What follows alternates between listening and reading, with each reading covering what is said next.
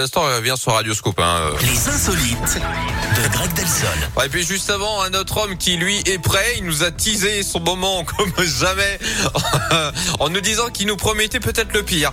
C'est Grégory Delsol dans ses insolites. Racontez-moi une histoire, s'il vous plaît. On va à Pau, Yannick, dans le sud-ouest de la France avec, c'est une Hmm. belle histoire, hein, Oui. rassurez-vous, pour une lycéenne. Cette jeune Hmm. fille a voulu démontrer que les lettres de motivation étaient rarement lues hein, pour les admissions sur Parcoursup, la plateforme d'orientation vers les études supérieures. À Ouais. la place de cette lettre de motivation, elle a donc envoyé la recette d'un gâteau, le russe, hein, qui, comme son nom ne l'indique pas, est un dessert béarnais. Et figurez-vous que ça a fonctionné. Elle a été acceptée en licence droit santé. Mais On peut non. dire hein, qu'elle en a eu du pot. Elle a raconté euh, son histoire sur TikTok où elle a quand même récolté 2 millions de vues, comme disent les déménageurs. Elle a fait un carton.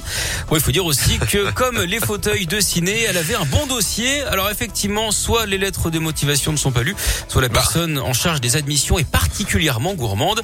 En tout cas, Yannick, ça a permis à cette jeune personne d'éviter ce que tous les pâtissiers redoutent hein, professionnellement, la traversée du dessert.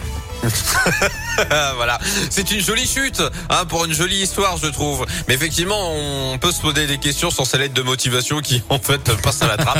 Non, mais Bah, quand on a un bon dossier, j'ai l'impression que voilà, il n'y a pas... ou fatigué à écrire des Ouais. lignes et des lignes, à faire trois pages, et puis finalement, euh, pour rien du tout. Euh, mettez l'annuaire à la place, ce sera parfait. Merci beaucoup, Greg. Rendez-vous dans une heure. Et puis en attendant, on va continuer euh, votre matinée dans la Scoop Family avec, comme promis, le retour de Kenji. Voilà, Conquistador, c'est dans